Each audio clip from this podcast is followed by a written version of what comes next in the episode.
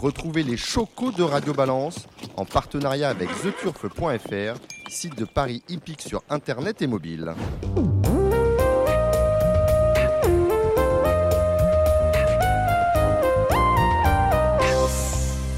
Bonsoir, bienvenue sur Radio Balance. Je suis Dominique Cordier. Nous sommes au 5, place de la Porte de Saint-Cloud, Paris 16e, au Cardinal, comme d'habitude. Avec moi, Gilles Babin. Salut Gilles. Bonjour Dominique, bonjour, euh, bonsoir à tous. On salue notre réalisateur. On va commencer par lui, une fois n'est pas coutume. Samy Boisa. On salue, on salue le président Coves ainsi que Lolo Morito. Son adjoint. On aura, oui, son, son adjoint, son gouvernant. Oui. Voilà. On- nous aurons des invités, bien évidemment. Dans quelques instants, pour écouter une interview que nous a accordée euh, Louis de Bourgoin, candidat à la présidence de France Gallo. Une émission qui a été enregistrée le mercredi 22 novembre dernier. Elle dure une heure, à peu près le temps que nous avions accordé la semaine dernière à Jacques Détray. Et nous écouterons ce qu'a à nous dire euh, Louis de Bourgoin, que vous avez pu suivre à l'occasion. Je ne sais pas si vous avez euh, vécu cela. Euh, sur euh, Jour de Gallo, mon cher Gilles Barbarin, c'est euh, un débat euh, Maïelker Oui, en partie. en partie. Alors c'était pas parce qu'il exactement. y avait course à, à Fontainebleau, il y avait ensuite, euh, euh, comment dire, la cérémonie des trophées du personnel. Donc j'étais un peu. euh, et puis avez peut-être pas tout je- écouté. Alors, euh, ce qu'on peut re- reprocher, c'est que c'était pas un débat en fait, parce que chacun. Euh, et puis si ça avait été un débat, Bah, J'aurais préféré qu'ils se, qu'ils se Eh, à rentrent mon un avis, petit peu. justement, ils auraient été un peu pour un, un peu en- ennuyés pour se chiner, comme l'on peut dire, euh, parce qu'ils étaient, me semble-t-il, un peu d'accord sur tout.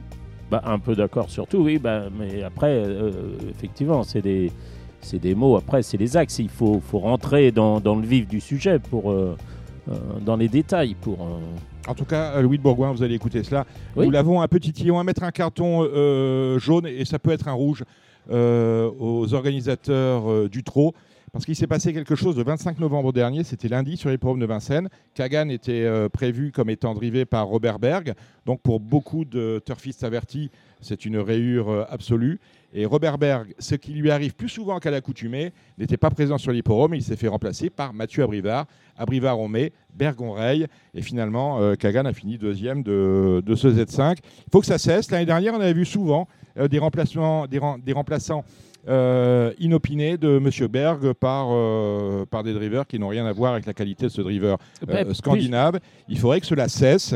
Et bien, si jamais Robert Berg ne peut pas honorer les montes qu'il déclare lui-même, eh bien, tout simplement le faire non partant. Je pense que ce serait de, de bonne politique. Oui, et moi je voudrais mettre un deuxième carton jaune. Alors, bon, c'est pas deux cartons jaunes égale un carton rouge, mais c'est sur le choix des courses, support d'événements au trot.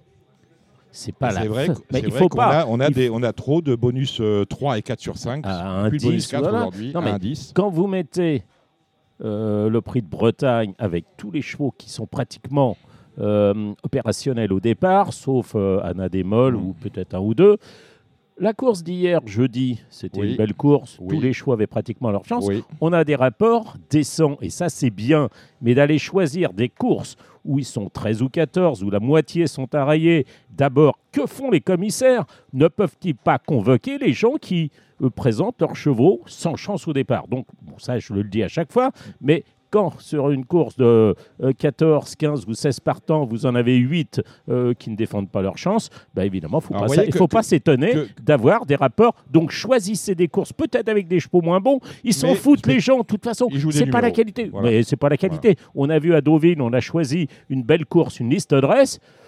Bah, les enjeux n'ont pas été meilleurs Non, que si ça avait été un handicap, mais ils s'en foutent, ils les connaissent pas. Éduquer les turfistes, éduquer machin. Bon, on va pas revenir là-dessus, Bon, mais on carton jaune au trot.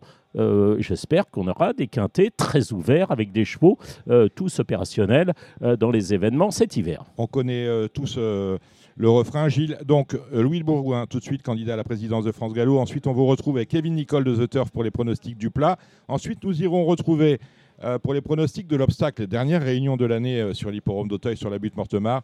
On retrouvera pour les faire avec vous, Gilles, euh, Thomas Borin. Et on va entrer dans le meeting de Cagnes-sur-Mer en obstacle. Et on aura ensuite les meetings, vous allez y assister au meeting notamment de plat, parce qu'on aura le meeting euh, d'obstacle, le meeting de trot, le meeting de plat, tout cela à Cagnes-sur-Mer. Et euh, de manière récurrente, chaque semaine, on demandera à Christopher, qui est le propriétaire Ah de- oui. du motel Ascot, une adresse que vous connaissez bien, Dousseau, oui. que nous connaissons bien également, puisque nous y étions il y a deux ans pour faire une émission spéciale depuis Cagnes-sur-Mer. Christopher viendra nous éclairer avec les potins des, des meetings qui se déroulent sur la Côte d'Azur. Voilà pour la partie galop. La partie trot, on la débutera avec Jean-Michel Baudouin qui sera avec nous pour nous parler de ses partants et notamment des deux chances qu'il présente dans la finale du Grand National du Trot, cela dimanche à Vincennes. Tout d'abord Gaspard Dangis, maillot jaune pour le moment, mais sous la menace d'un Horace du Goutier et Falco Davaroche. Et ensuite, on déroulera cela avec Jérémy Lévy et euh, Alexandre de Koopman. Allez, on retrouve tout de suite Louis de Bourgoin pour une heure d'entretien.